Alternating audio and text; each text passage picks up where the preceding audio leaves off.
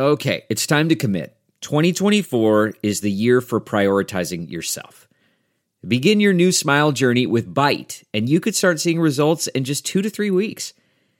Just order your at home impression kit today for only $14.95 at Byte.com.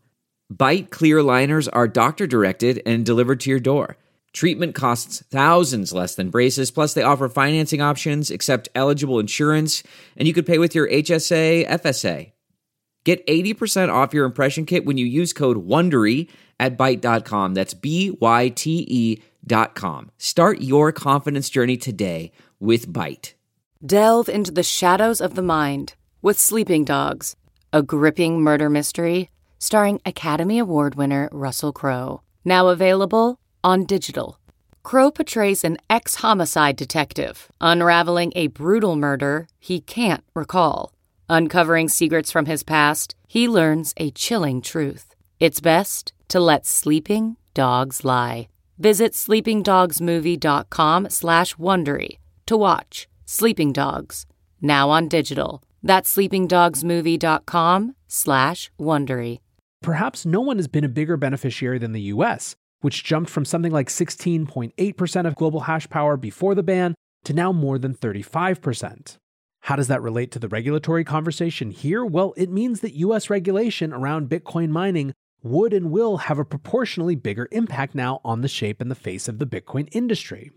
One major economic jurisdiction going dark, as China has, raises the relevance of the decisions that are made in all the other jurisdictions in which crypto operates.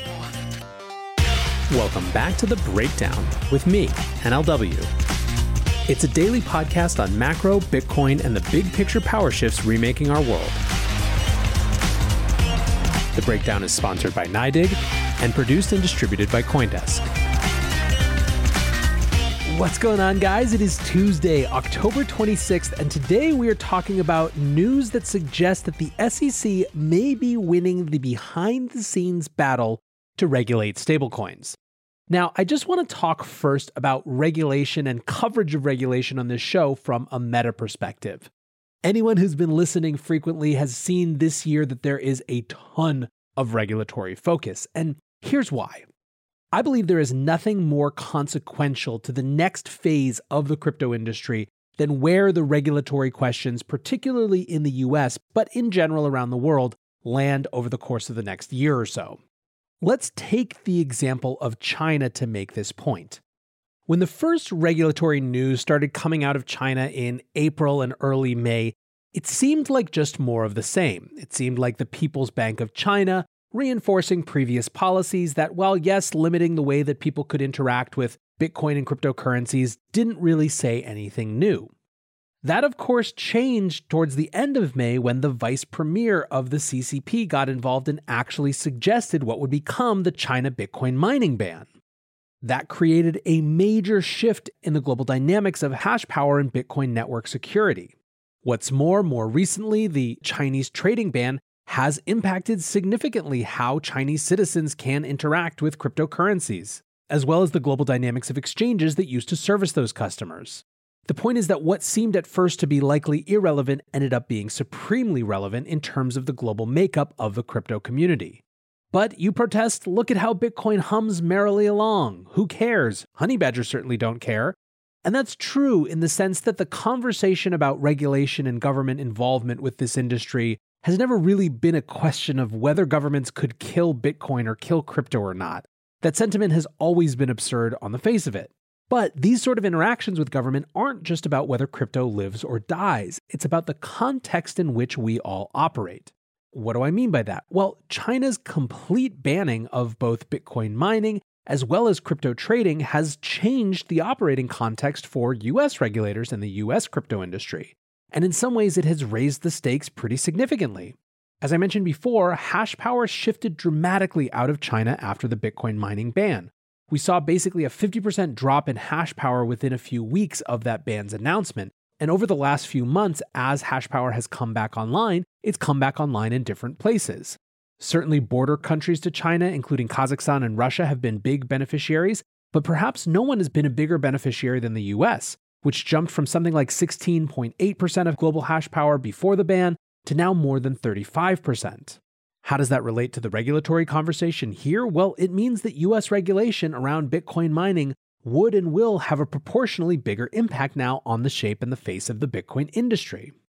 What about regulation around the enterprises that build on and surround crypto? Well, again, one major economy, one major economic jurisdiction going dark, as China has, raises the relevance of the decisions that are made in all the other jurisdictions in which crypto operates. So, again, the discussion of regulation as whether Bitcoin or crypto lives or dies has always been silly, but I still contend that this next phase of the industry is going to be shaped by how the current regulatory discussions play out. And going back to China for a second, I do think that the actions of this year have now set the relevant context. The US has jumped almost by accident into a potential leadership role by virtue of China's bow out. And in many ways, what the US regulatory regime decides to do next will shape whether this polity builds on that lead or whether crypto and crypto companies and crypto entrepreneurs flow to other places that have a different take. Within that, one of the most important quandaries in the US is, of course, who regulates what? For as long as I've been in this industry, there's been a classic trope of discussion around US regulation where the IRS sees crypto as property, the CFTC sees crypto as commodities, the SEC sees crypto as securities, and you get the joke everyone sees in the crypto industry their thing, the thing that they are tasked with regulating and keeping track of. So perhaps then it's not surprising that there has been behind the scenes something of a regulatory turf war. The CFTC has done the most actual regulating. Previous leaders in the CFTC have said that Ether and Bitcoin were, in their estimation, commodities. During the end of the Trump administration, the OCC, the Office of the Comptroller of the Currency, which is the US's biggest bank regulator, emerged as a major player in the crypto regulation space, particularly around stablecoins. Brian Brooks, who was at the time running the OCC and who was, of course, the former general counsel at Coinbase and would go on to be very temporarily the CEO of Binance US, made it much easier for banks and financial institutions to interact with stablecoins, which was obviously transformative in how those instruments were being used in both the crypto economy as well as finding their way into the traditional economy. The SEC has, of course, been for a long time, if you were just to look at Bitcoin and crypto Twitter, the arch nemesis, right? The great villain of this industry. For the Bitcoiner specifically, that's been about their unwillingness to consider instruments like a Bitcoin ETF for fear of volatility or market manipulation. And for everyone else, for other crypto industry folks, it's been because they seem so hesitant to even explore the possibility that crypto assets might have a different feel, flavor, texture, and ultimately regulatory need than securities that are regulated under 90 year old statutes. Now, many in crypto thought for a while that the Gary Gensler led SEC would be more friendly to crypto, given his background and interest in the crypto industry and in the blockchain space more broadly. But that friendly attitude has not always come to pass.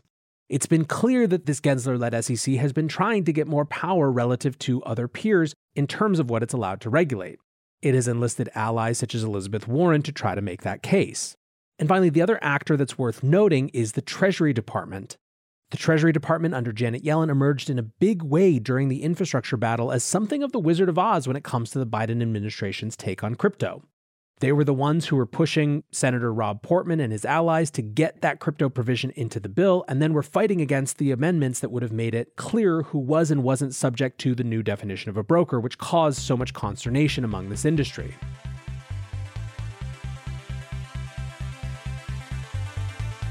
NYDIG, which is the sponsor of this podcast, is at Money 2020 this week. So if you're in the banking industry and you're thinking about offering Bitcoin to your customers, bring your questions over to the NYDIG booth.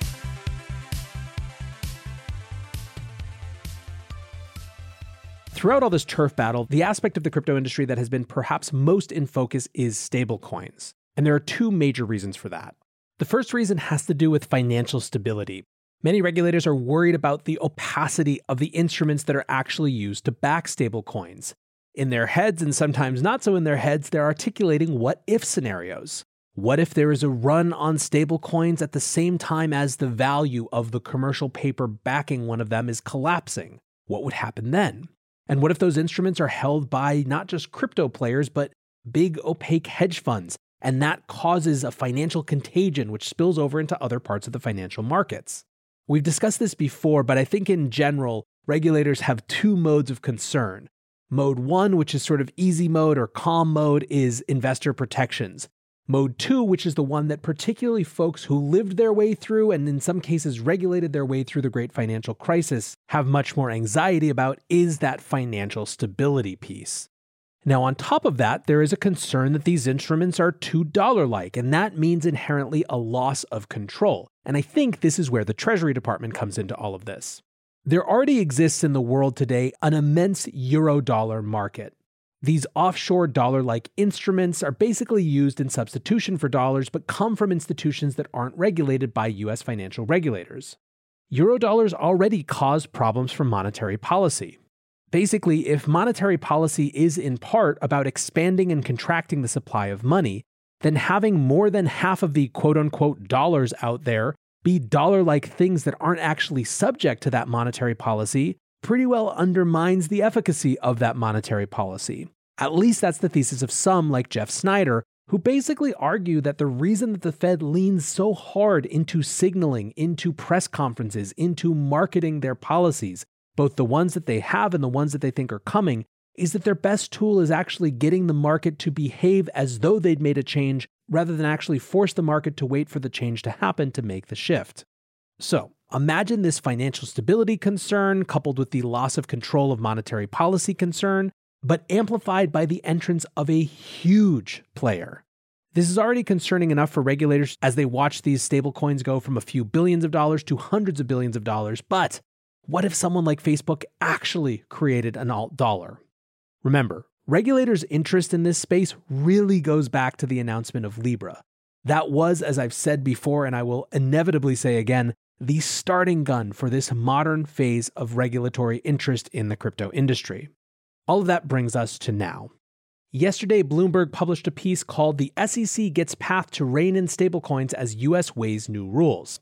Wall Street's top watchdog won concessions in a debate between US regulators over how to protect stablecoins, clearing a path for the Securities and Exchange Commission to crack down on the $131 billion market.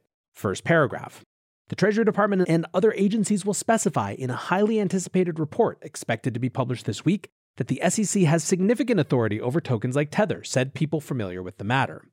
The report will also urge Congress to pass legislation specifying coins should be regulated similarly to bank deposits, one of the people said asking not to be named because discussions are private. So, the article makes clear that SEC Chair Gensler has been pushing for this authority behind closed doors. He wants to be able to regulate stablecoins now and not just to wait for Congress. And this gets to the key tension here. Earlier versions of this report apparently called for lawmakers to pass legislation to create a new type of bank charter for stablecoin issuers. But Gensler has been arguing that the SEC already has clarity to oversee these tokens when they're involved in investment transactions. There are definitely big differences of opinion here. In September, when Chair Gensler was testifying before the Senate, Senator Pat Toomey pushed him on whether he thought stablecoins were securities. When Gensler said they very well might be, Toomey responded, To me, a stablecoin doesn't meet the second prong of the Howey test, that there has to be an expectation of profits from the investment. If it doesn't meet the Howey test, it looks to me like it's not a security. Now, maybe you've got a good argument for why some are and some aren't, but I think we need to have clarity on this. So, again, what he's referring to, for those of you who haven't gone deep on this, the Howey test is the commonly held standard for securities. It's from an old court case in the 30s, and there are four prongs of this so called Howey test. For something to be a security, it has to have one, an investment of money, two, the expectation of profits, three, that investment has to be in a so called common enterprise, and four, it has to be based on the efforts of a promoter or third party, i.e., it's not based on the work you do yourself.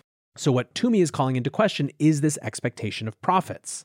If a stablecoin doesn't return any sort of interest or dividend, does it have the expectation of profits? On the flip side, one conception of how some are thinking about stablecoins, including notably Fed Chair Jerome Powell in recent testimony, is akin to money market funds. From that loveliest of resources, Investopedia, quote, a money market fund is a kind of mutual fund that invests in highly liquid near term instruments.